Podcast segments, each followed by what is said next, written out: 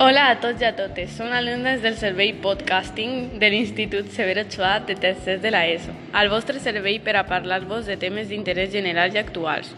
Aquí, en concret, anem a parlar de música. Música